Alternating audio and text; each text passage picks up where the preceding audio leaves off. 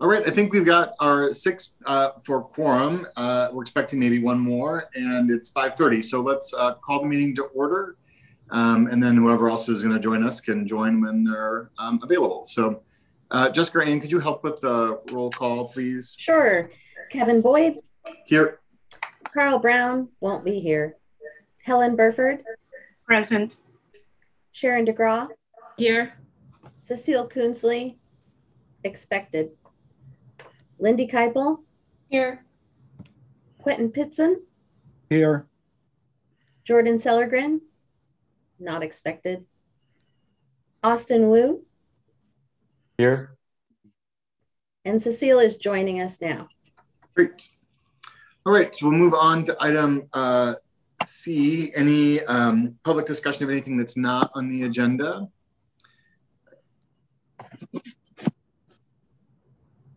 I don't know that I see anyone. If you are, just come off mute or raise your hand and we'll get you get you going here. Um, all right, seeing none, we'll move on to the certificates of appropriateness, item D. Um, uh, the first one is one, uh, 120 North Dodge Street. Turn it over to Jessica.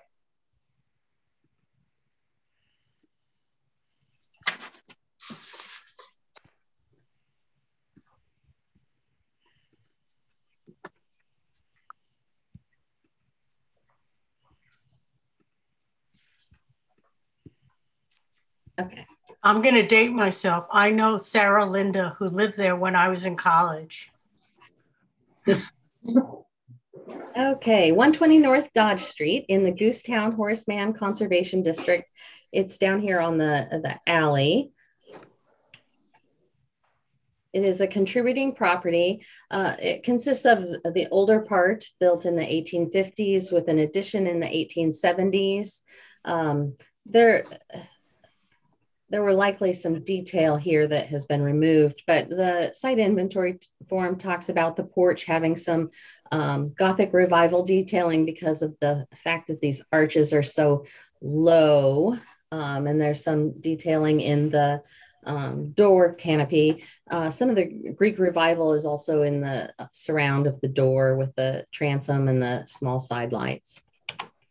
Um, here's just another angle of the front of the house um, this uh, front stoop and steps and, and the rear addition were done at a later date.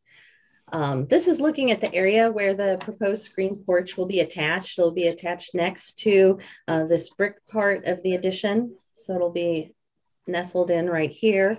Um, the roof line will just be a continuation of, of what you see here, not uh, this detail. Uh, uh, um, this board and batten part of the addition is a little bit later. Uh, this was likely a rebuilt part of uh, maybe where the historic uh, kitchen addition was, but this detail will not be copied. Um, so this is looking at the site plan. So we have the front of the house where we have that entrance and some steps down to the alley. Here's the porch. And the new screen in porch proposes to go in here next to the one story addition. It extends, as you can see, a little bit past the brick portion of the addition.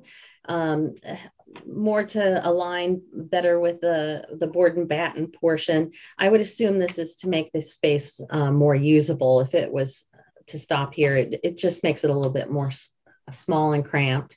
It is stopping short of the north edge of the house so that the roof line can terminate there. Um, I don't know, this looks a little out of focus to me, but I think it's because it's enlarged so much. So I apologize for that.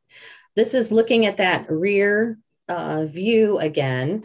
So this is where there's a tree currently, that brick part of the addition uh, and the board and batten portion is over here. So you can see how the have a screen porch, it'll have a screen door. Um, aligned under this window on the first floor is a window that will be replaced with a door to the house. Um, this is the side view. There is a window in that brick addition that'll just stay there. Um, it shows you basically they're continuing the roof line. Um, uh, there was some talk in the staff report about the um, I wasn't sure which materials uh, the application talked about. Some of the materials in the drawings were just slightly different. Um, this is talking about uh, plywood fascia and trim to match existing, meaning wood. Um, that would be uh, appropriate. I think there was some discussion of maybe using a, a material like AZEK instead, which, uh, you know, considering the age of the house and I guess the importance of this property, staff would, would not recommend that in particular. Um, there was also uh, a little bit of inconsistency between the application and the drawing for the porch floor. In this case, I, I think that um, staff would recommend any tongue and groove porch floor because this is a porch with a roof. Uh, that is something we customarily do is have a tongue and groove porch floor. There is both the wood materials that we're all aware of, such as Douglas fir, um, likely a treated tongue and groove. There's also an AZEK product for the porch floor. Um, if the, the cut end, the edge is eased, it it does look pretty good. I know that Quentin has installed that before on a project. Um, staff would recommend approving either of those materials for the floor here. It's on the north side. It's uh, pretty shaded and uh, kind of moist area, so um, not confining the floor itself to just um, Douglas fir or a treated wood. Uh, staff would consider appropriate.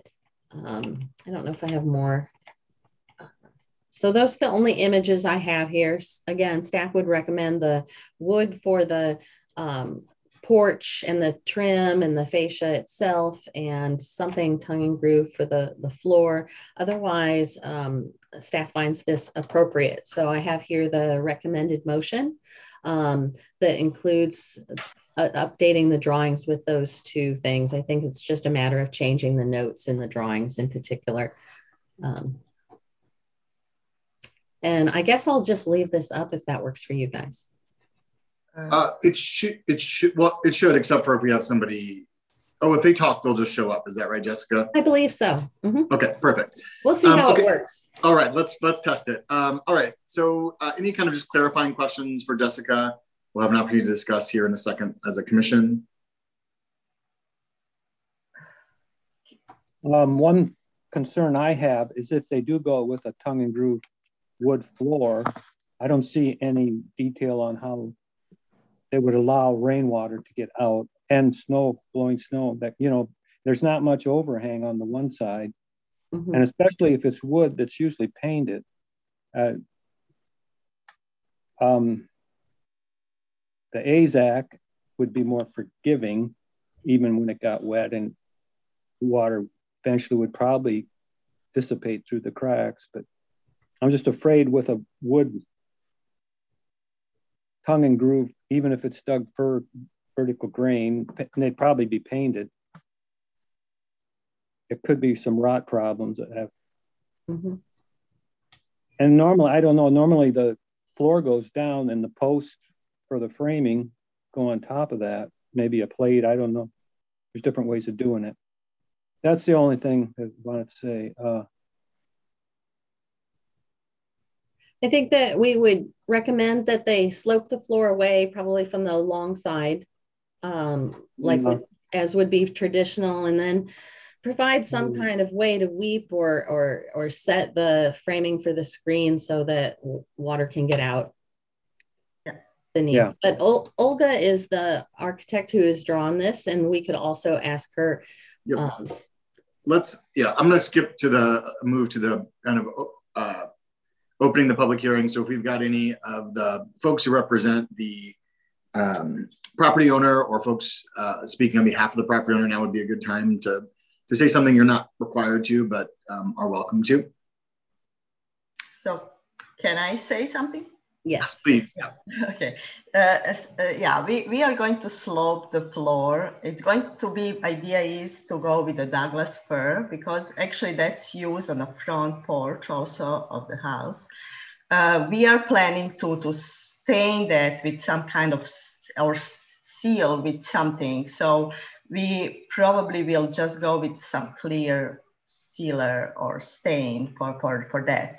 The way how we are planning to, to, to, to take water away is with a, it's not going to be sloped the longer way, it's going to be actually shorter way because that's how the boards are going to, to be installed. And we had a couple of options how we can actually deal with that water. Uh, one is just to make a little openings on the bottom of the screens at the end. So that will actually be one option. Another option is um, uh, we talk about maybe uh, finishing the, the boards a little bit away from the wall itself and making like a little openings. So actually the water will drain down. Uh, we, we can deal with those details and if you really need them, I, I will, I will um, um I, I will work on them and actually uh, have a chance to, to, to give you to, to approve. But I think uh, we will have a kind of a way to, to deal with that. So that's not something that we didn't think about. Uh, the owner of the house, she never had a problem with the uh, Douglas fir that she has at the front of the porch and it's open porch. So mm-hmm. uh, she was even thinking to keep that uh, without any stain or seal, but I think we will definitely finish it up. I'm not sure that we will, maybe we will put some kind of a, a, a pigment uh, also, but uh, we are not sure yet about that. The other thing is also we, uh, about that AZEK uh, uh, versus um, uh, wood for the trim. I know that you recommend wood, and uh, that's what we actually were planning to do. Uh, but because of the market and everything, and also uh, because of the durability of AZEK, we, we would just like to have that like an open option if we can use that in a case that we have any trouble, you know, finding uh, wood or maybe actually if it's priced too high at this point. AZEK actually can look pretty good like a wood and it's going to be painted anyway. So that's just one thing that I, I would like to add. Uh, Olga, I have actually have to, I want to clarify something with you. So when you talk about sloping the floor so that the water drains off, what I meant maybe was perpendicular to the the long wall, uh, maybe per perpendicular to that uh, brick kitchen addition. Yes, uh, that, it is. Yeah. Is that what you meant too? That's what I. Okay. Yeah. Great. So that's how we are going. Actually, that the boards are uh, uh, Douglas fir boards are going to run that direction too. So. Yeah. Okay. Great. Thank so I don't know if um, anything, and yeah, we had, uh, I had uh, some uh, like optional drawings. Unfortunately, I had both options, like for a track uh, or Douglas fir. So I will remove the, that track because at that time we weren't sure which one we are going to use. Um, could I say something? Is yes, I would, if you can get vertical grain, Douglas fir vertical grain. Yeah, it wears a lot better and holds paint and finish a lot better. Okay, I will know that. Okay.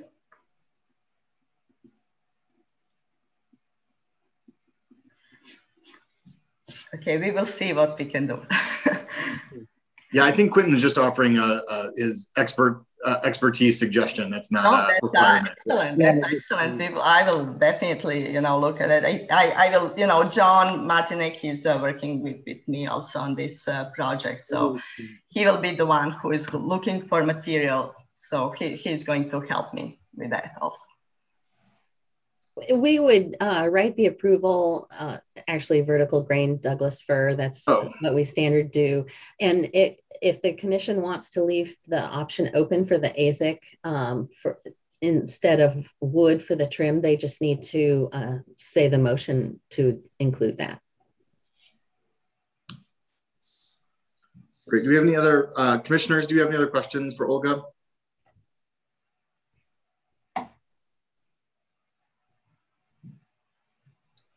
Right. Uh, hearing none, I think if you would just start talking, you'd show up. um, uh, do we have any other members of the public who would like to speak? Any other, any of other uh, property owner, any others? Um, you're welcome to, not required to. Um, and any other members of the public, just start talking because I can't. Go ahead, Karen. Um, so I am the owner of the property, and I just do want to sort of clarify that we would like to, because of availability of materials and cost of materials, that we would like whatever is written to provide us with some flexibility. Um, as Olga said, I'm not sure I want to go forward with the project if I can't afford, afford Douglas fir for the flooring, but availability and cost is what everybody's up against right now. And obviously, any trim that's painted, it's painted, it's on the back of the house. You're not going to know what the material is under the paint.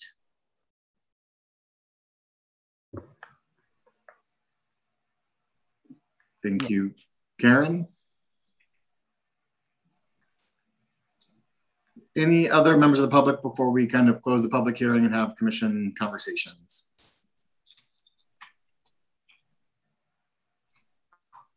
All right, hearing none, we're going to close the public hearing. Commissioners, uh, do you guys have uh, thoughts? Um, is, is that me? Should I say? No, no, no. Sorry, Olga. No, we're, it's the commission kind of talking amongst oh, ourselves. Okay. Um, we've kind of heard all the, we've seen all the evidence, and and and had you guys uh, had an opportunity to talk. It's we're, right. we're kind of. Yep. I think the project looks fine and we should just prepare the wording for giving them flexibility on the materials. Yeah, I'm, I'm comfortable with the material flexibility as well, Sherry. I, I agree.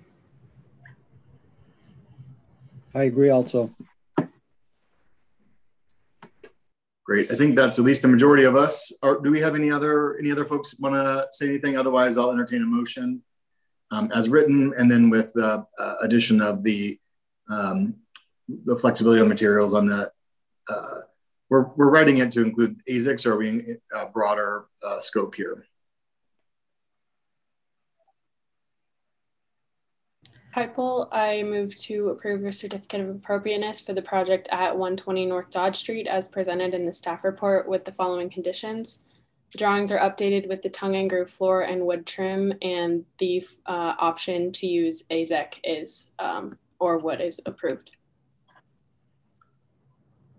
Great. Do we have a second? DeGraw, a second. All right. All in favor say aye. Aye. Um, aye. aye. Any opposed? All right. The motion carries. Thank you. Um, all right, on to um, number two, an item D certificate of appropriateness for 815 Bloomington Street. Hey, 815 Bloomington Street is also in the Goosetown Horace Mann Conservation District. It is uh, located, located over here. Um, it is this a bungalow. It has some um, kind of neoclassical details. Um, there's a, a, kind of a short Palladian window, um, this frieze in uh, above the porch. As you can see, the house is um, clad right now in, um, I believe it's aluminum siding. It currently has a standing seam metal roof. It is in a very deteriorated condition. Um, this is not a roof that can be repaired. It, it would need to be replaced. Um, in this neighborhood, they do not need to actually have approval to replace the roof material, but because of the fact that there is this internal gutter that exists, they need approval to remove that. This is something that uh, is likely to come up a few times. Uh, we have quite a few roofs like this where the roof replaced a wood shingle when it had a wood shingle, it likely had no gutters at all. And so when they put the metal roof on, they built an internal gutter uh, that's located within the slope of the roof. Um, I know that there's a house, well, 533 Summit on the corner of uh, Bowery and Summit has some remnants of an internal gutter that's not functioning. Um, 409 Summit has an internal gutter that is likely also going to have to be removed. So this will come up a, a few times in the in the future, I'm sure. Um, with the current metal roof construction, it's likely not possible to reconstruct an internal gutter like this. Um, anything's possible with the right craftsman, of course, but logistically and within um, even what most of our our contractors and roofers are going to do. It's not possible. Um, for 409 Summit, which will come up again in the future, we actually had Renaissance Roofing come out and look at that kind of gutter and situation. And they also agreed that it was not something that could be constructed in the new materials. Um, and so at this time with this roof, it will be replaced. The metal roof will be replaced with an asphalt architectural shingle, which would be considered appropriate. It would be similar to the original wood roof that is uh, still under the metal. Um, but at this point, staff recommends the commission allowing the uh, internal gutter to be removed permanently and not reconstructed. In this particular case, the house uh, does have uh, external gutters already located there. So um, uh, the only change will be to remove the internal gutter, gutter from the slope when the metal roof is removed. Um, here's just another picture of it. And then the, the recommended motion would be to approve the removal of the internal gutter. So any kind of clarifying questions for Jessica? I have one, but I'll wait and see if other folks do. All right, hearing none. So Jessica, just I'll make sure I'm understanding this right. In a conservation district, or at least in the um, uh, Man uh, Goosetown Conservation District, you can replace roof material without our approval, but they the internal gutter is the thing that we're approving. It's, it's required. Um, so, uh, and there are different kind of internal gutter situations that we may want to look at differently. Um, right? Is that that's my understanding? Some of them are built like this that are kind of just um, kind of built into the roof. Others are kind of dug out. Is that am I yeah, this would be considered kind of a retrofit because the house would have originally had the just, you know, a normal slope of a roof with wood shingles and the water just drained off. And, and when this was put on, they built this kind of internal gutter. The other kind of internal gutter that you're thinking about is, is typically with Italianate or Greek revival, sometimes mostly Italianate homes where they really have a, a wide pan at the end of the roof slope at the eave. And that pan uh, usually has brackets and uh, detailing underneath that, that is the wood box. And then there's a metal pan within inside the gutter. And so in order to remove that, it really involves changing the roof slope and the details. And, and uh, so that type of internal gutter is a different thing. Great. I just wanted to clarify that we've got a couple different kinds of internal gutter issues that come before us. And where they, where they fit. So, um, okay, any other questions for Jessica? These are just kind of clarifying questions about what she just presented. We'll obviously have an opportunity to discuss after the public hearing. Um, if not, all right, we'll open the public hearing. Um, if there's any um, homeowners or people representing the homeowners that would like to speak, you're more than welcome to. Now is a good time, but you do not have to. Yeah. Hi, uh, here we are. I don't know if you can see. Um, my name is Horatio Teresa. Uh, we're the owners of the house. Um, our daughter is also going to be living here and working at the University of Iowa. Uh, we're extremely uh, happy. Uh, as you can see the background, we're do, doing a lot of restoration and we do want to keep the house as original as possible. So uh, I really appreciate the work you guys doing and trying to keep the neighborhood as, as original as possible. Uh, in this particular case with the roof, I really appreciate your, your help because we went through uh, three roofers and all three said it's, it's impossible to be super expensive to do it other ways. And uh, we're trying to match the houses uh, on the next door and the other one so it, it flows well uh, with the block and the neighborhood. So it's going to uh, be looking well much better than it's looking right now. And it's, it's and it's leaking. Yeah, it's leaking right now. So we got to do it quickly um, and get that over. But uh, yeah, we, we're trying to uh, keep all the wood and as, as, as best we can and all the details as, as original as possible. And we're also talking about uh, removing the, the uh, siding, the metal siding, which I, I, I am I'm pretty sure uh, you guys don't like it. We don't either. Uh, but that will be probably a project for the future. Great. Thank you, Horatio. No worries. Uh, any other members of the public that would like to address on the, address us on this particular topic?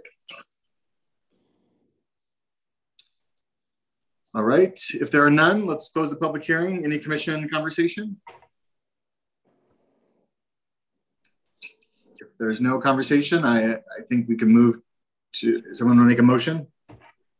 moves to approve a certificate of appropriateness for the project at 815 Bloomington as presented in the staff report. Kiple second. All right, all in favor say aye. Aye. Aye. Any opposed? All right, the motion carries. Thank you. Looking forward to seeing the, you're in my neighborhood ratio. I'm looking forward to kind of walking by and watching the progress. Thank oh, you. It, it will be my honor and we'll love uh, for you to see what we have done on this side of the house. it's just been a month and a half working 10 hours a day. So I'd love for you to see it. All right, I appreciate it. Thank you. Stop by. Thank you. Thank you, everyone. Yep, thank you. All right, uh, number three, uh, 638 South Governor Street. Okay, 638 South Governor is in the Governor Lucas Street Conservation District. Uh, it is located down here. Um, this house is, is fairly intact, uh, has original windows, siding, trim. Uh, it is an interesting kind of two story with a one story uh, side addition. Um, the owner uh, is an architect and has drawn for us, uh, they propose to do uh, two things to this house that need your approval. The first is to add a uh, pair of French doors to the one story uh, addition to the rear it is honestly very hard to photograph this because of um, there's a a barn like house uh, that sits right beside behind the house on the lot. Um, but this is just an unadorned lap siding, uh, one story addition. There's no window or anything, and they propose to put a French door there. And then on the side, so this is the south side. You were looking at the front over here. Here's the one story kitchen addition. The uh, French doors would go uh, back on the back. But on the side, there is a double hung window. Um, it's already not quite the same size as the other double hung windows on the house because it's part of a later addition. But they propose simply to replace this window with a new double hung window um, that will have a raised sill uh, because they'll be remodeling this kitchen. Um, they had submitted a window that um, would not be appropriate because it's a replacement window, which is meant to go inside the frame, the existing frame. So staff would work with them to uh, find an appropriate new window to go in that location instead. And so the recommended motion for this project um, would involve that condition that the window product is, is still um, submitted. They showed us on site, we visited the site and they have in the barn house in the back. They have a French door that's wood that they propose to um, use the same kind for the new addition. And as a wood French door, full light, nice wide bottom rail, staff would recommend approving that as well. So that's all. Great. Any kind of clarifying questions for Jessica? If not, we'll open the public hearing. Uh, if the property owner or anyone um, representing them would like to speak, now is a great time. Uh, you are not obligated to.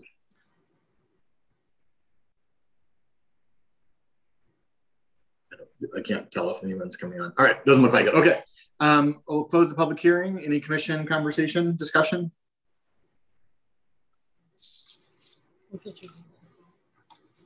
If not, I'll entertain a motion. Yes. I move to approve a certificate of appropriateness for the project at 638 South Governor Street as presented in the staff report with the following condition that the window product information is approved by staff. Gra- Kristen, you second? Okay. Yeah, it's in second. All right, all in favor, say aye. Aye. Aye. Aye. Any opposed? All right, motion carries. Great. On to item E, the review of uh, property classification. Sorry, let me slow down. The review of property classification at 721 Dearborn Street.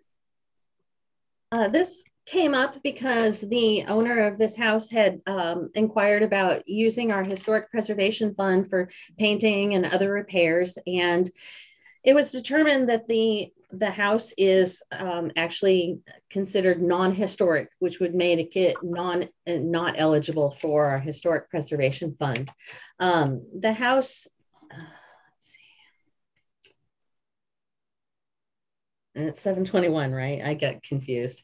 Uh, this this is the um, I believe it's the 1933 to 1948 um, Sanborn fire insurance map. So this is the digital version from online. That's why it's a little harder to read.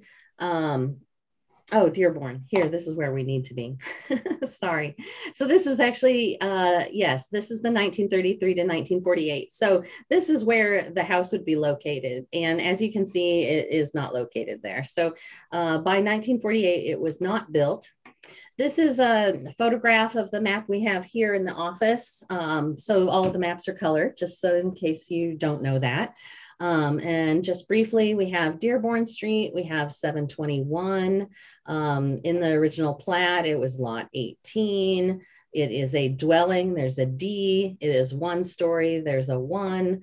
Uh, yellow means that it's a wood frame building, and the dot means some kind of roof material that I'd have to look up um, but it does show on the map that the city has that um, this was built. We know that the city updated their map into the 1970s. Um, we know uh, that the house is a minimal traditional house. They were built uh, typically between 1935 and around 1950 or so. Um, we believe this was built um, after the uh, uh, Sanborn map that is the 1933 to 48. So we believe it was built probably between 48 and 50. And because that would mean that it is historic, it is older than 50 years old. Um, there is a discussion in the memo that I wrote about whether or not it would be contributing or non contributing. And really, staff feels that the only way we could decide um, if it would be contributing or not would involve a much larger um, look at the rest of this conservation district to see if generally houses of that era should be included in the uh, period of significance. And uh, that's not really the subject of this. So at this point in time, knowing that the house would be historic, we would, um, staff recommends changing it to non contributing um, in this conservation district. And here's another shot of it. And I'm sorry, I did not review the fact that my helper did not put the recommended motion in this portion of the slideshow. Sorry about that. So um, I will go to it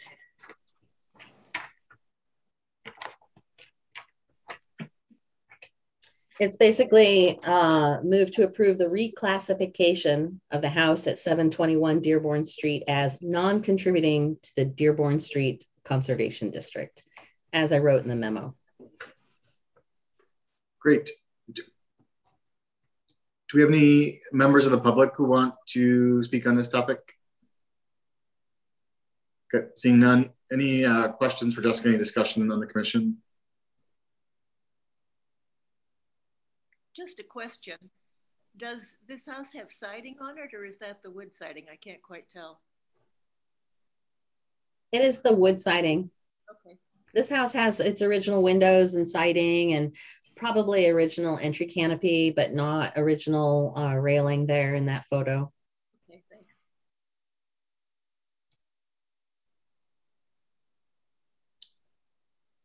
Other questions, discussion? Do we know if there are other houses similar that will be seeking declassification?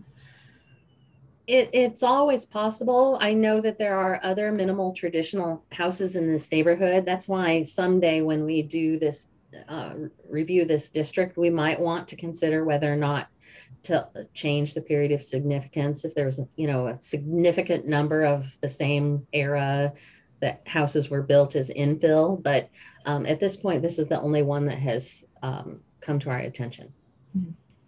If, Um, if Once you, it's reclassified, um, is the, will that, will we be, well, will the commission be reviewing requests for um, the funding project, the project?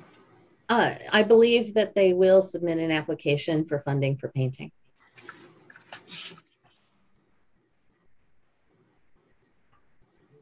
I think you guys remember we, we have in our work plan, um, kind of updating our maps. Was a recommendation from the city attorney a while back. Um, and I think I, I kind of emailed with Jessica and, and Ann about this when we were talking about um, putting this on the agenda. And, um, you know, I think it makes sense for us to kind of uh, take all of our districts and, and uh, think about them kind of as, a, as groupings to kind of, uh, you know, I sent over to, to Jessica um, some proposed, you know, places where we should clean up the maps in the north side and Brown Street and the um, kind of the, the four um, historic districts and conservation districts kind of north of Jeff, Jefferson and north. Um, and then I think uh, we'll try to get those done as, as a group. Um, you know, each, each of those just each of those districts reclassification of any kind of properties. You know, sometimes there's like a, a house that burned down is still and, and is no longer there is now listed as a historic contributing property. It obviously isn't um, or someone built a porch, you know, reconstructed a porch and now it's contributing. Um, so I think the idea is that we will try to do, you know, three or four districts um, kind of over the next three or four years to kind of just clean them up and then try to get on a regular schedule of, of reviewing them. But we haven't done it since we've created them. And so we may get kind of one-off requests um, for one reason or another uh, to, to, to have something fit better what it, what it should. So that's kind of where we're at with this, this one-off request.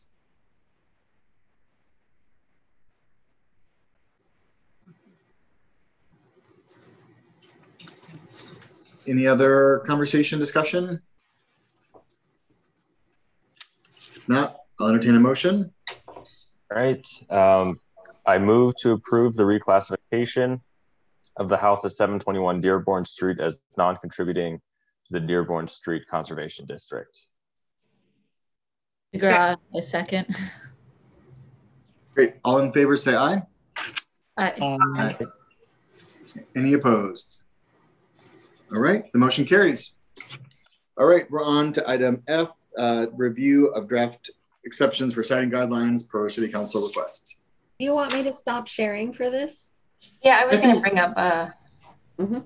Something else, so that'd be great. Thanks. Uh, good evening, everyone. Ann Russett with Neighborhood and Development Services. Um, if you recall from your last meeting, uh, you discussed the proposed amendment to our siding guidelines, and the commission had recommended that staff work on making some changes to the draft. So I just wanted to go through the re- revised draft amendment with you. I just put it in a Word document here, so that's what I was planning on sharing.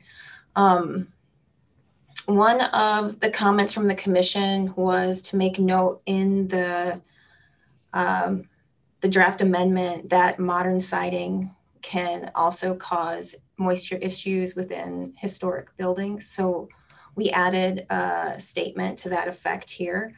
There was also a recommendation that the exception include information on ways on energy efficiency with historic homes. Um, there's already a section within the guidelines that speaks to energy efficiency. So the draft amendment would include a reference to this section of the guidelines that outlines a variety of ways that homeowners of historic homes can improve energy efficiency from insulating your attic to um, putting on storm storm windows. So that reference has been made.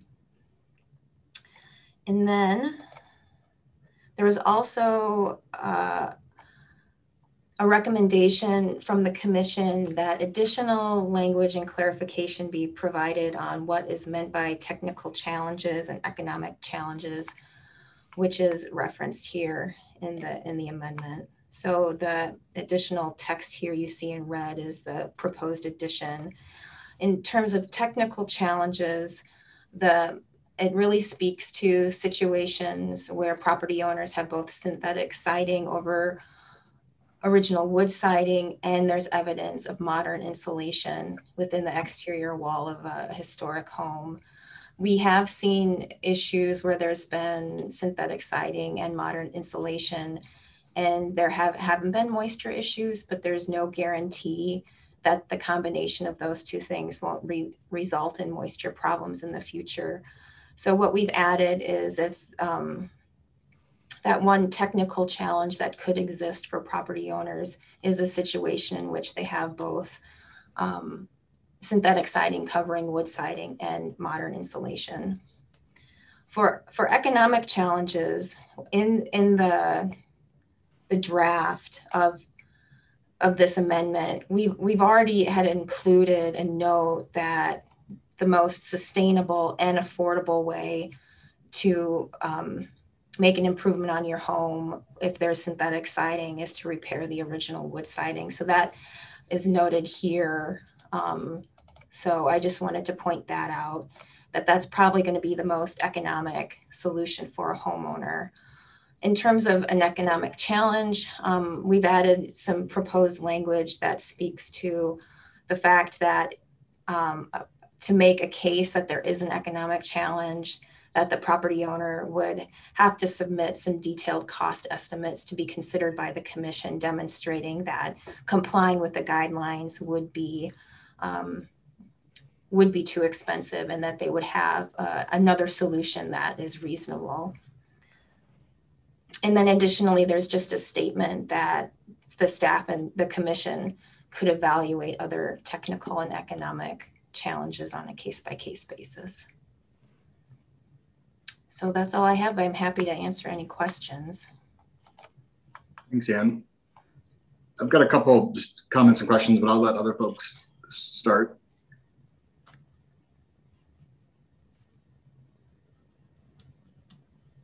If other folks would like me to start, I will.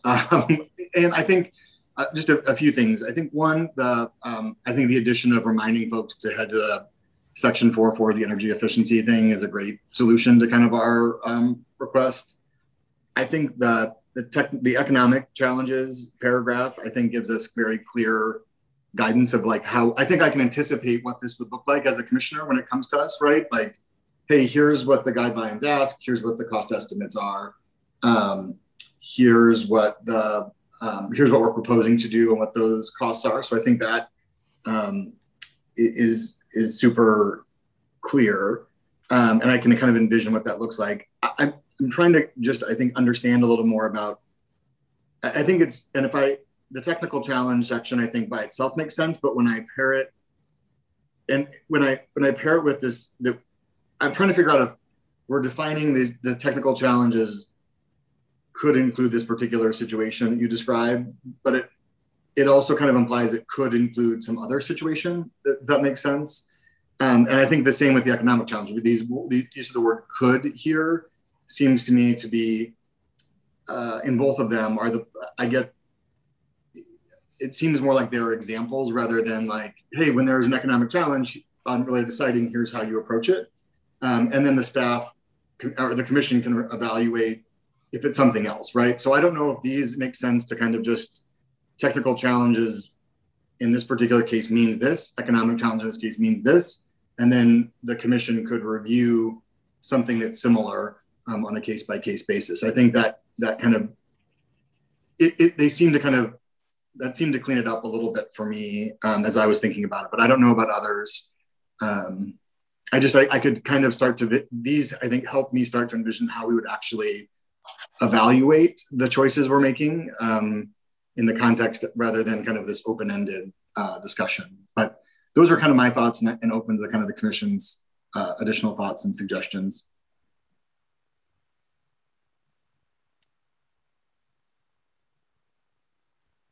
say something? Um, yep. I never know whether I'm on mute or not. Um, You're just really quiet, Cecile. Okay. Um, I really appreciate the efforts of the staff to clarify and in an attempt to define what is meant by these technical and economic factors um, that can complicate and challenge a homeowner's project. But I'm afraid that one of the explanations serves only to make the issue of siding a more confusing and ultimately a more time consuming one for all parties involved, commissioners and, uh, and homeowners. The technical uh, explanation pertaining to insulation means that even without an existing moisture problem, the mere assumption of the potential for a future moisture problem due to modern insulation in old walls becomes a sufficient reason to justify removing the original wood siding and to replace it with non-wood siding.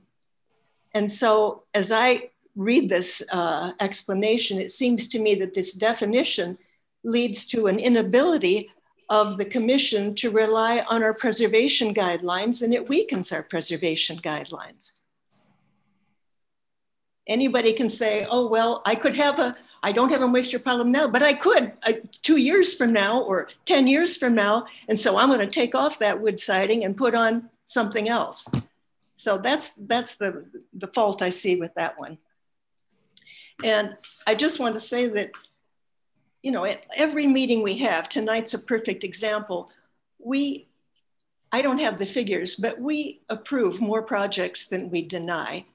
And we bend over backwards to, to satisfy homeowners. And proof of that is this particular issue of siding. Um, if you look at the amount of time and effort that staff and commissioners have put in on it. So um, I think we just really have to be careful about weakening, uh, making every case that comes up a separate one that has to be weighed separately according to different, um, different standards instead of just following our guidelines.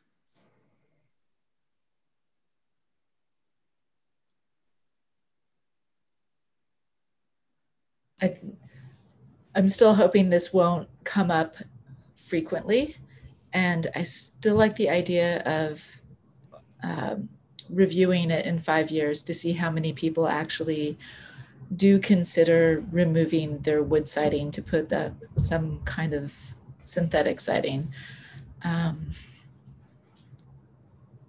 yeah.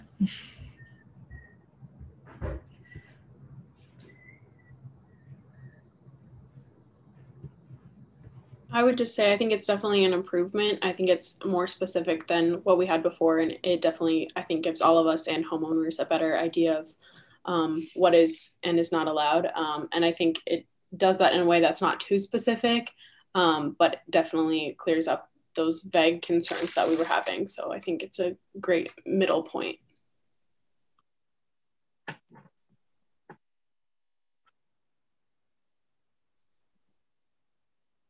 Austin, Helen, Quentin here. The, only, the commissioners haven't said anything. You're not. You don't have to. I'm just giving you an opportunity to. Okay. I've often been um, torn by um, the fact that if if if if someone comes to the commission and realizes that they have to address their siding issue, that um, it it is and and then they decide that they will take it on. They must be um, they must realize that it is um, expensive. Um, and I do, what I don't understand is is why we as a community don't want to encourage people to make these kinds of um, choices. And I, I brought this up before, but um, there, once this is done on a, a house, they're going to be assessed. Um, their tax assessment is going to reflect the, the work that they've chosen to do. And um, I think that, it, that if there was some way to encourage this by providing um, a moratorium on, on, on the, the tax assessment to encourage them in terms of the economic challenges, that would be progressive.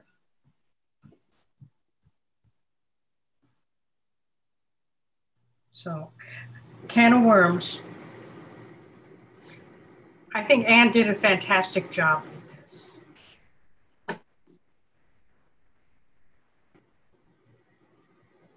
Yeah, I guess the only thing I'll add here is that um, I would agree with this this notion of can of worms. Um, I don't have a lot of experience uh, with this kind of issue, so I feel like uh, that that's why I didn't comment earlier. I just felt like I didn't have anything useful to add um, one way or the other.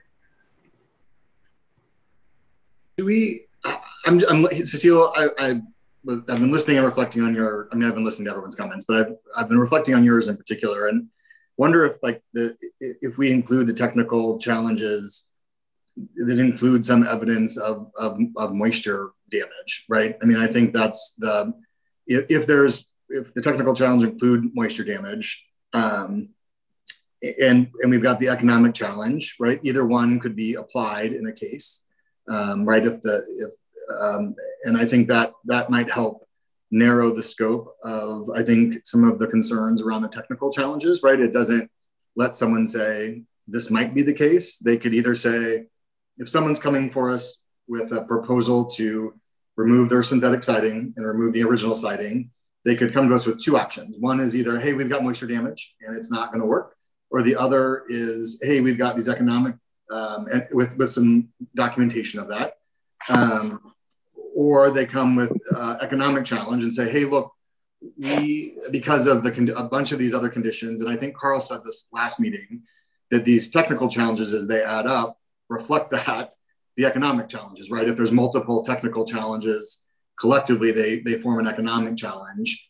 Um, and, and, again, these are designed so the commission will review them, right? I think we're kind of getting some guidelines here um, that they could come to us with either a technical challenge or an economic challenge. Um, and I, I, like the idea of maybe narrowing the technical challenge a bit to, to show that there is evidence of um, moisture rather than just saying, Cecile, what you suggested could happen is that someone said down the road there might be. Um, right now, the document says there may be moisture problem, there may not be. There's a potential for it. And if it, if it comes up, you know, if I have feel I have a potential, then that should, that the way it's written is reason enough to take it off even without evidence. So maybe your solution is right. I'd like to hear what Quentin says about it from a, a builder's point of view. Um, honestly, I don't quite understand the cause of moisture problems in walls in old houses other sometimes it's associated with modern insulation, but and not sure how removing the old siding and putting new siding on resolves any moisture problems either. Right. But it's like you said, a can of worms, or like Helen said. do, do folks feel like we narrowed opening the can of worms uh, if if we um, think about the technical challenge component as the evidence of moisture. Um, I, I, wait, let me let me. Well, that, that's one question, and then um,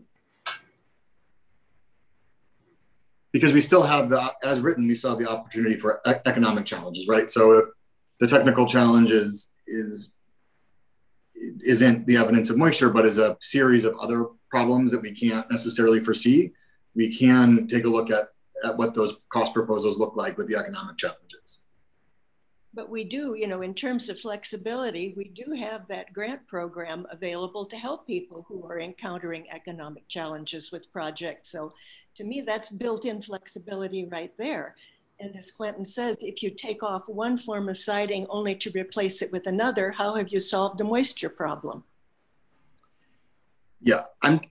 Uh, I think uh, Cecilia, I feel like we have to like do something here, right? I think I mentioned that last month that I agree with almost everything you're saying. I'm just trying to find a solution that gets us um, something that the council will will adopt and and is uh, kind of eases us into this road rather than kind of opening a can of worms. That's what I'm trying to get to. But I think this road does open a can of worms. I don't think council fully understands what's involved in fixing old houses and maintaining old houses. They just think someone is aggrieved and so we've got to make it right. But we're only creating more problems as I see it. But I'm, I guess I'm the lone speaker on this. I, I will be consistent in my point of view. That's all I can say. Yeah. Anyway, I take your, your point to heart, and I do think it's important that we maybe narrow the technical challenges to, to, to, to something that we know exists rather than something that could exist. Yeah. I don't know if other commissioners feel that way. Can, can I make one comment, Kevin? Sure. Um, I mean, right right now, the way that we would process an application for siding is like like we did for the recent property is to go out and evaluate moisture issues. Um, so that's something that we do already. And if there's moisture present um, based on staff's assessment, we would support a recommendation for um, removing the siding. Um, I guess I just wonder if we add language in here that shows that that the applicant needs to demonstrate that there's moisture damage um, and we create that as an exception. We we kind of already that's already part of the process i guess if that makes sense. Exactly. Our guidelines cover it. So um, when you say moisture damage are you talking about paint peeling or mold in the walls or? Yeah i mean that's a good question. We've seen with the recent property there was paint peeling but it didn't seem to be due to moisture damage based on staff's evaluation of it. So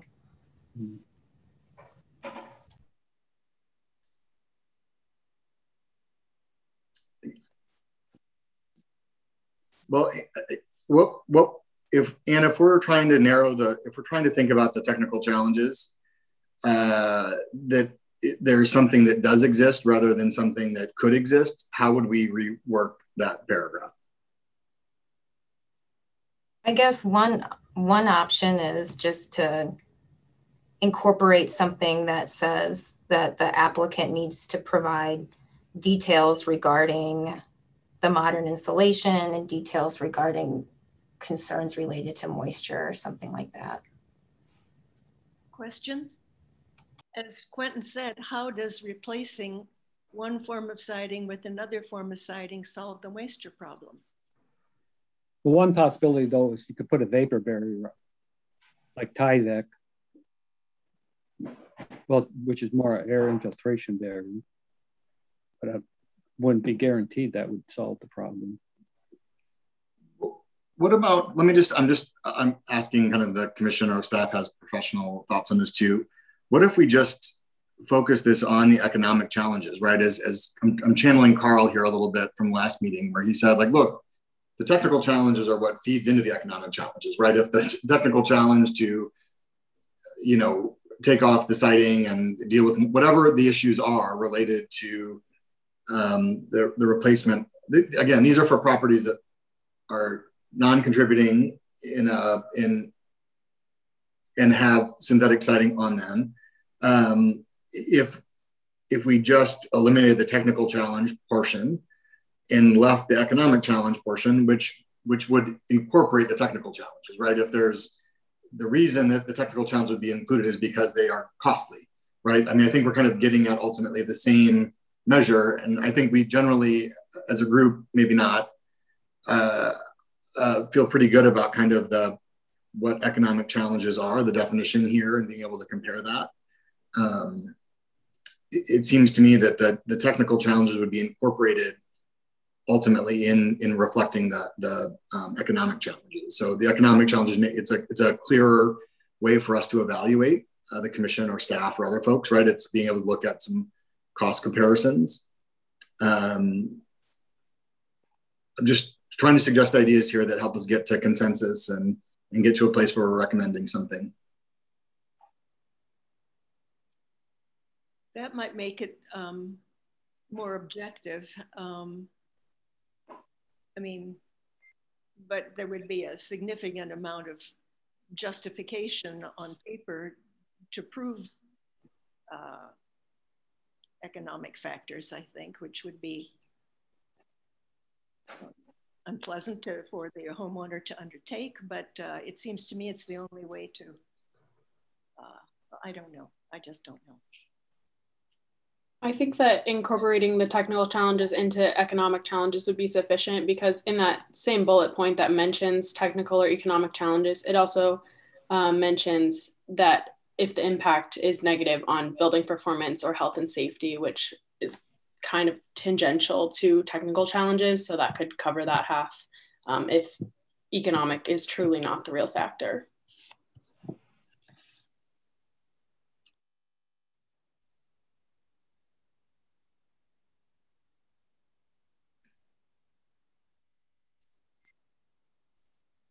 And are you looking for us to try to vote on this tonight? We have, we, we said we take two to three months, right? So we're on month two.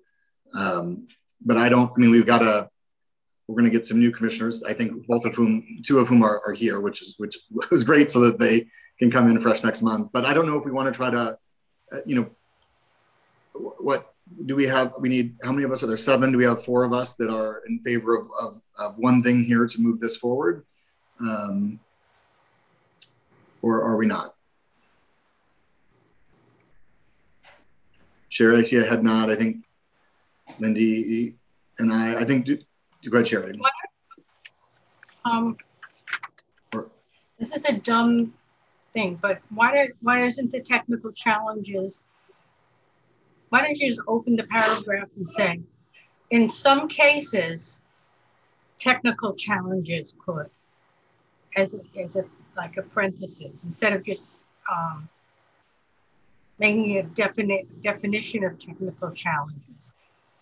The implication is, is that what's been out, outlined above is what is the expectation. And this is supposed to be about an exception. So addressing it and saying, in some cases, technical challenges could include and then put the, the burden, um, then, which result, well, I don't know if I want to say result. Yeah, I think what I what I was proposing is that we would just eliminate the paragraph around technical challenges, remove the word uh, sorry, and just basically remove that paragraph, and that the way that we would evaluate these exceptions, we outline kind of all the ways that it could be, sending folks to other places to look at energy efficiency stuff. And when it when it comes time to, to look at this exception, we're going to look at it economically because we know these technical challenges may add up to make to be something that is cost ineffective. And that is the tool that we'll use um, to evaluate um, if this exception should be granted. I'm there. I'm there. I think that's Sherry, Lyndi, are we? Uh, that's at least four of us that kind of in that in that boat. That's enough. I don't know, Austin, Quentin. I mean, I don't, Anne, is this a vote that we're taking? I'm sorry, I don't know. Yeah, I shouldn't be counting people if we're if we're gonna actually vote on this. I think that would be appropriate. Okay. Quentin, Austin, Cecile, any other thoughts before we? No. Okay, so do we, we move to approve the proposed amendment. Oh, wait, I have a question. How much oh, sorry. technical thing, because it's addressed uh, in several places. Um, the uh, small paragraph at uh, just above recommended amendment 411 citing exception in red. The presence of modern insulation in the walls of historic homes can also result in moisture damage. Okay, then you just send them to the energy efficiency section, but then down below, um, let's see. So you're eliminating that whole paragraph that talks about the possibility of future moisture problems, right? That's correct. Okay. Right. And you leave in the line staff and the commission can evaluate other technical or economic challenges on a case by case basis? Yeah, I mean, we kind of do that anyway, I think. I think that's, Yeah. Okay. So is this basically what I'm showing here? Just delete this paragraph and leave the rest. That's what I'm, I think that's where we're at. Okay.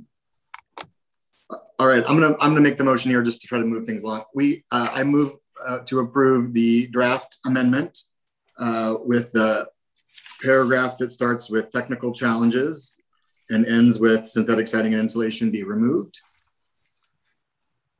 Or as amended, is that right? Is that how we do this? I'm sorry, I'm not great at this sometimes. do we have a second? Kiple second. Second. All right, all in favor say aye. Aye. Aye. Any opposed? I'm going to abstain. Okay, Can- I think we can do that, right? Yep. Okay, And- great. And I just want to mention that on your third sentence that, uh, on the beginning of the memorandum, the third sentence down, uh, insulation is misspelled. Oh, wrong. Yeah, thank you. I'll correct that. Insultation. Yeah. All right, I feel like we did that. Times, You got- actually. Kiddo. what's it? It's, it's that way a few times, just FYI. All right, you guys, we did that. We got that done. That's been a thing. Congratulations to us. Thank you, staff, for the support on this. I know it's been tough. I think we've got uh, crafted something that uh, shows that we are working uh, with homeowners, but I think is uh, tries to minimize the worms that we're opening with this can.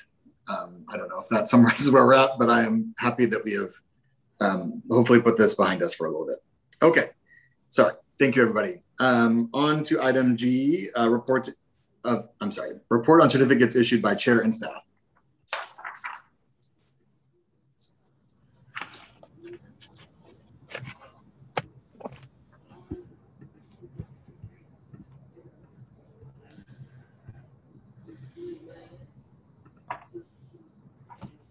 Too many screens. okay, minor review. 203 North Linn Street. Um, the Union Bakery is getting a new sign. It might be installed now. I don't remember. It looks like this. Uh, 614 Oakland, the house that we talked about last um, month. Um, they're also installing a radon mitigation system. And this is way on the back. Um, it would face the garage and then the alley. Mhm. Um, 810 Roosevelt Street. This was actually reported to me after um, the derecho. The the siding was damaged, the metal siding, and um, you know, I I went and looked at it, and it was just kind of in a stasis for obviously months because there's snow in this photo, and uh, so I I didn't really have a way to reach out. Um, but somehow the owner and I got connected, and she is um, she's put in the application to remove the siding and repair the original. The thing that's interesting about this house is um, it it was contributing to its district, but we thought it was kind of a 1930s. I mean, because of this kind of Tudor revival slant to this entry porch. Um, uh, but the details we found, we think it's from the 1890s. Kevin, your image is funny, FYI. Me? Uh, yeah, it's sideways and weird. oh, um, sorry. So one of the things we uncovered, all of the uh, w- window trim has this um, kind of low pediment to it. Um, there's also kind of a ghost in the paint of a long, thin triangle and kind of a medallion.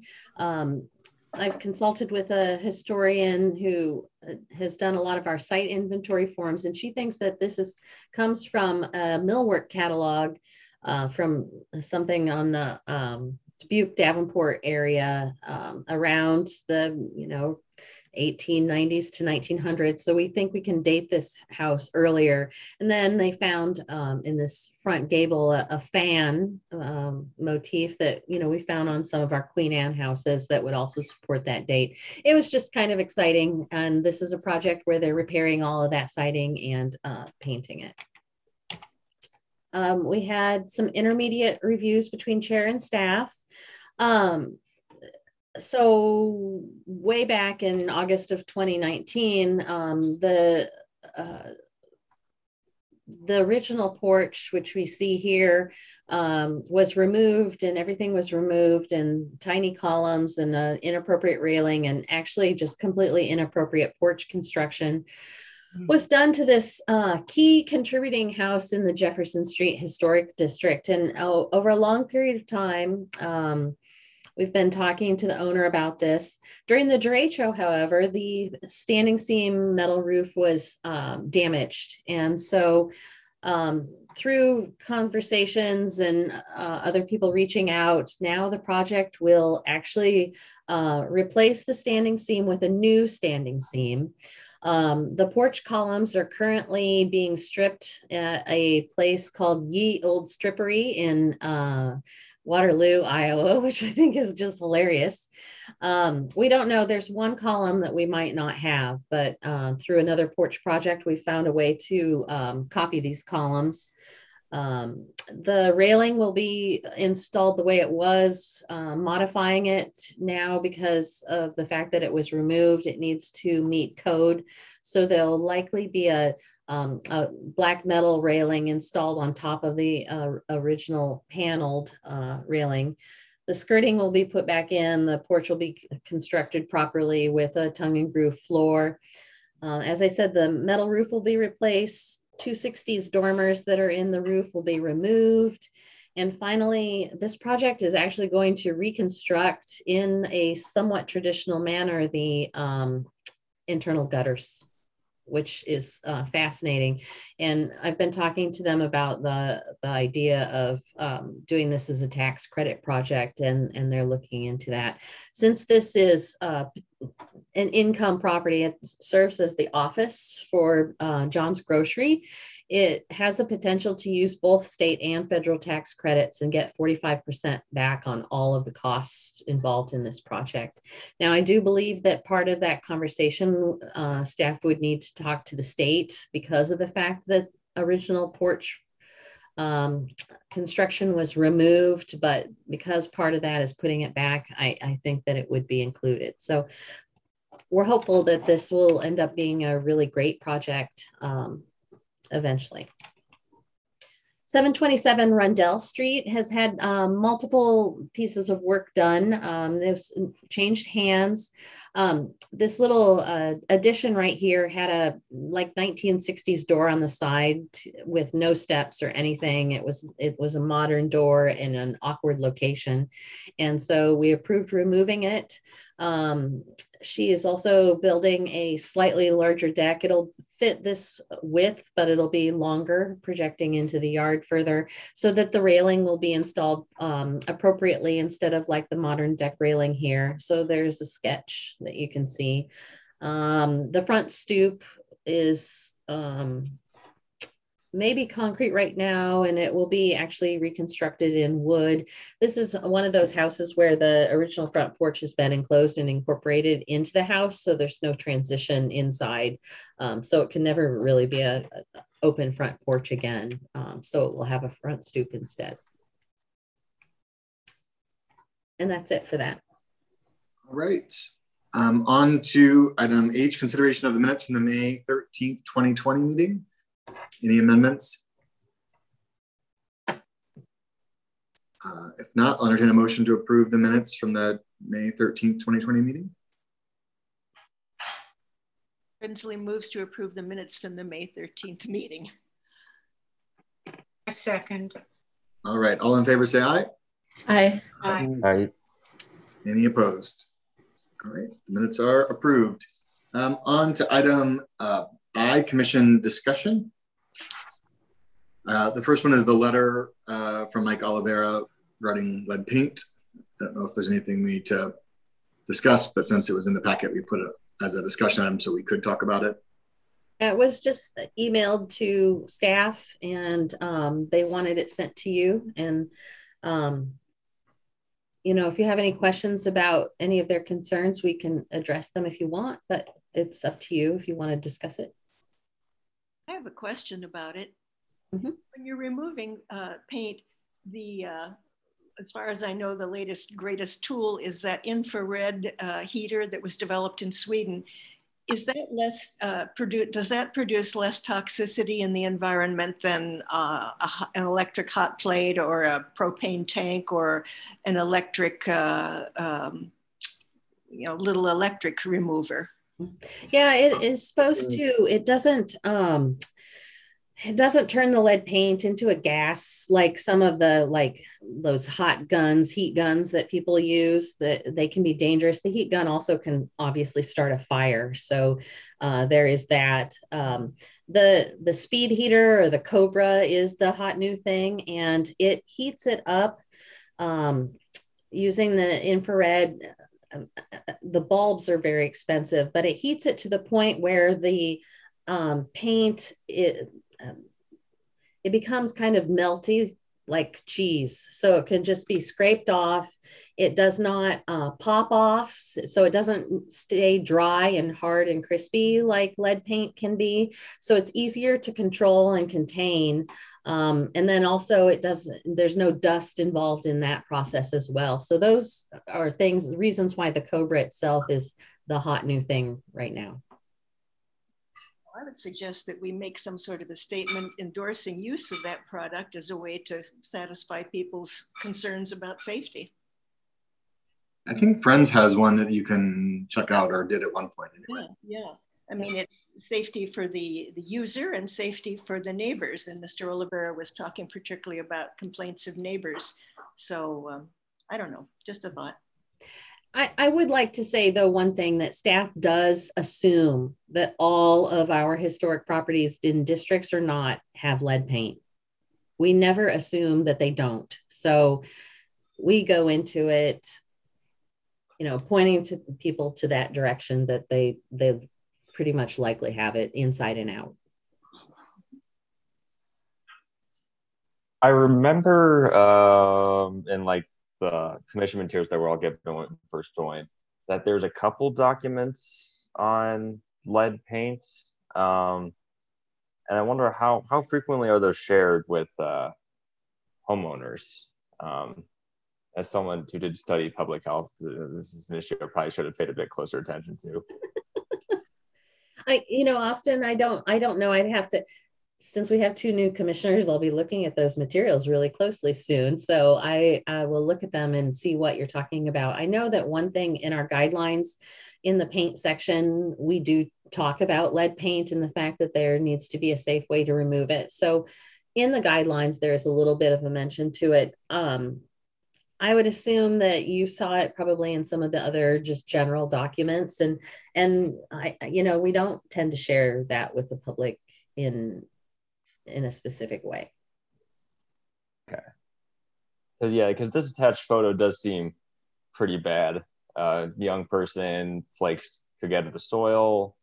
Um, they, I see definitely a few issues um, with this particular photo attached in the letter. So. And and I would like to address that then too, because that is a hundred percent taken out of context. This was a project that won an award and so we got a large series of photos of this project at that time. And uh, they were all labeled, and there are a bunch of photos showing the, uh, I think it was the homeowner and an architect friend who did the removal. It shows how they did everything properly. They were using the PPE uh, you know they they did their due diligence. This is not at any time near when the paint was being removed. So this is when they have moved on to repairing the siding. It's later in the project and um, all of the lead paint would have been cleaned up and removed. So this photo in, in particular is taken out of context. I see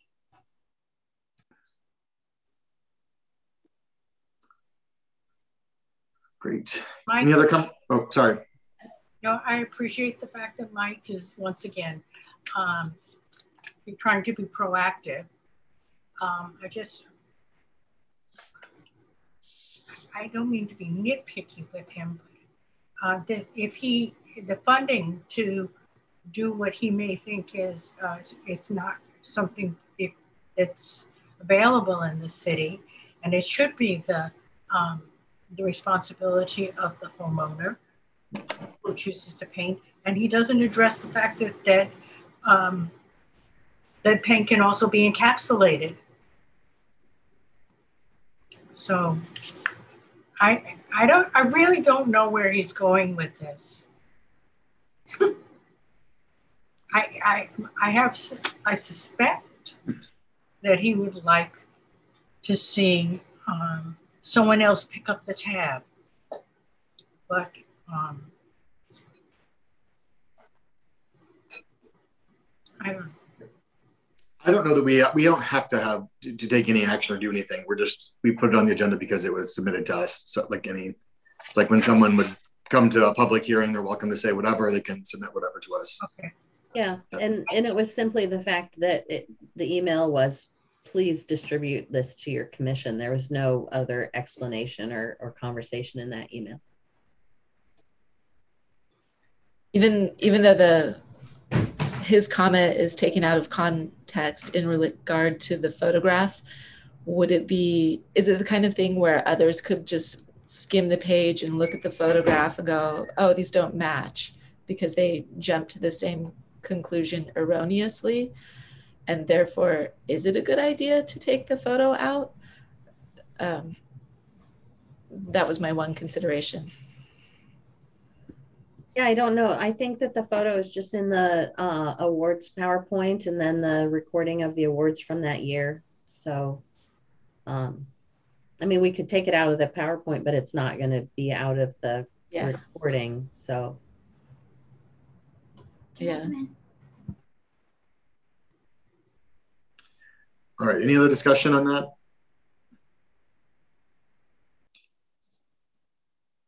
All right. Seeing none. Um, we've got some outgoing commissioners. Uh, tonight is the last meeting of um, three. I think Lyndi, we have one more with you, if I'm correct, right? Yep. Um, so I, you know, I always kind of find it uh, hard to kind of figure out exactly what to say about members as they as they leave, but you know, I was kind of reflecting on my time working with Quentin and Helen and, and Austin, whose last meetings are tonight, and you know, I, I always just the thing that I I think I've been most surprised by on my time in the commission is just the the uh, I don't know, I just like learning from my fellow commissioners. And so, you know, I thought I'd, you know, um, talk a little bit about each of their work and then folks can, we can do some more of that. But, you know, I think, I think of Quentin and I, you know, I, he knows more about historic houses inside and out than I think probably um, almost anyone that I know. um, you know, his career has, has been restoring and improving um, historic houses. He, he's worked on my house, uh, so I've seen his craftsmanship up, up close. Um, and it's, it's incredible craftsmanship. You know, I, I know where the places on my house where he worked, um, but I don't think other people would know that anyone had ever worked there. And that's, I think, kind of the sign of a um, excellent craftsmanship. So I, I, think that perspective has been um, invaluable on the commission. Um, you know, and Helen has been a part of the preservation community um, for a long time. I knew her name as a preservationist before I even really knew much about preservation myself. So I was really excited when she joined the commission three years ago. And, you know, she's been someone I've gone to from time to time, occasionally letting me um, vent uh, about things that are happening. And, and, and she's always very good about making sure I'm uh, on the right um, path. And, and I always kind of appreciate her honest, honesty and candor. Um, and I, I, hate to tell you, Helen, those calls may, may continue after your time on the commission. So um, I hope you're prepared for that. Um, and uh, I did not know Austin before he joined the commission, but I um, the social media analytics suggested for me to follow his Instagram account, um, which I did. They clearly knew that um, his photos of old Iowa City and their modern photos on Instagram is something that I would, uh, in fact, love. I don't know how the social media does that, but they did. Um, and so when Austin was uh, on the commission, I recognized his name as somebody uh, as an Instagram account that I followed.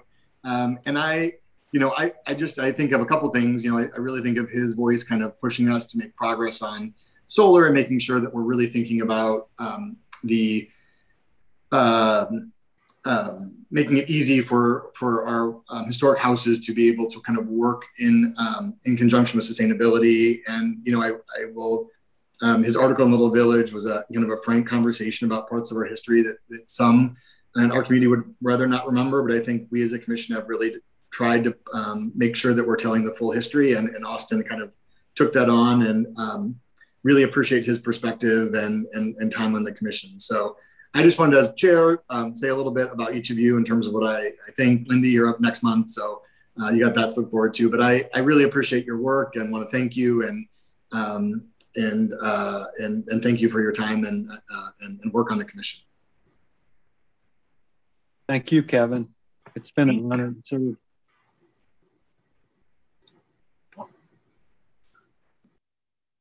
My two cents is, is that it's really been a privilege to be part of the commission. And I want to thank each and every one of you for encouraging historic preservation in Iowa City. Um, I think everyone has been very thoughtful and proactive and open to new ideas. And um, I think that your achievements have been many and your setbacks few, but with your leadership, we really need you and encourage you to keep preservation relevant.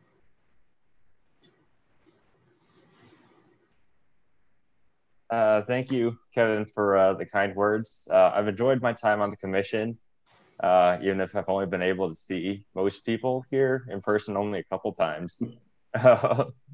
um, but if I guess if there's anything else I'd like to say going out, um, I think one thing I um, would like to see in the, as the commission moves forward, uh, perhaps goes back in person, is that in addition to um, going through like reviewing these individual cases and parcels, um, is looking at preservation as part of these wider systems. So whether that be sustainability or equity or um, how neighborhoods function with each other. Um, I think that, and along with bringing um, more young people into preservation, I think Lyndi and I would be good examples of that. Um, but I, I mean, I have seen on Instagram, like on social media, like people are interested in this kind of stuff.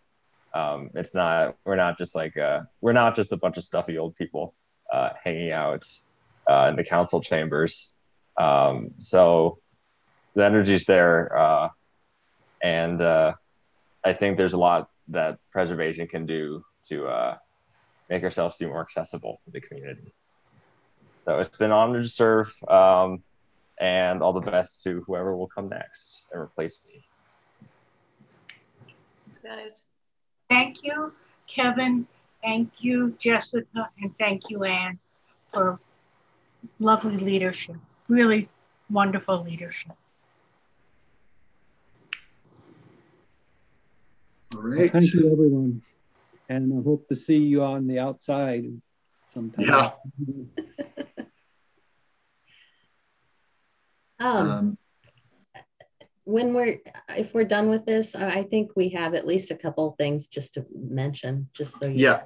That's, I was hoping that there's one thing I want to make sure that we're mentioning. So I think, I think we're, are, are we good with item uh, one, uh, the outgoing commissioners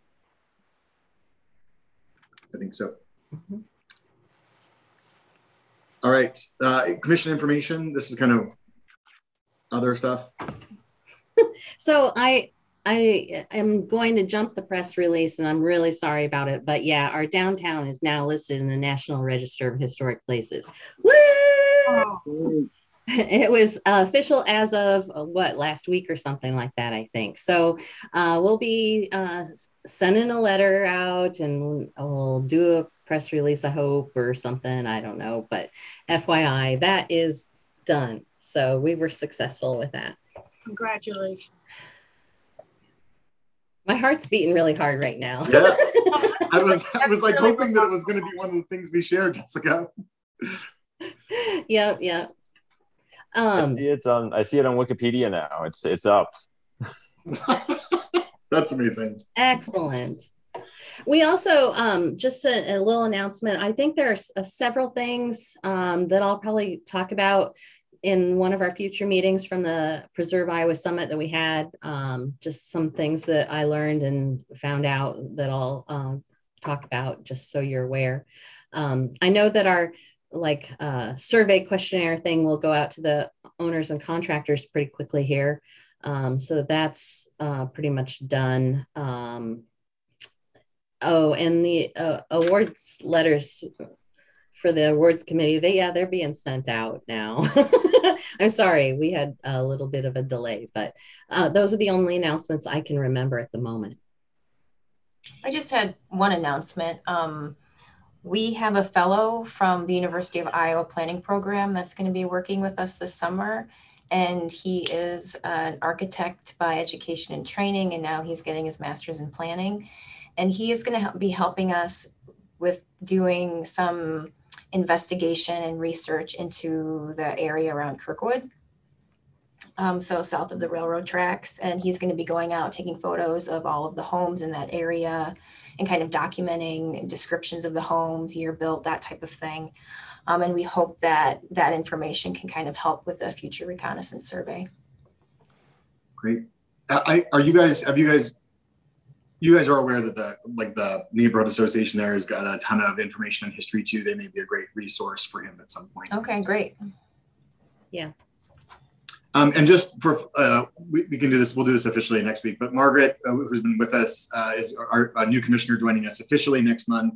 Um, and then Noah, who was on uh, kind of throughout the meeting, but just left uh, pretty recently is one of the other um, teacher commissioners. So, so welcome soon. Uh, we'll have a more formal welcome next week, but since you were here, I wanted to kind of just um, introduce you guys to the, to the, to the rest of the team. All right, any other announcements? If not, I'll entertain a motion to adjourn. Kitson second. I think Quentin, you're moving. Do we have a second? Yeah, a second. Nope. Draw second. Okay. Yep. You mm. okay? We're good. Quentin, you made the motion. Sherry seconded. All in favor, say aye. Aye. Aye. aye. Any opposed? All right. The meeting is adjourned. Thank you all very much.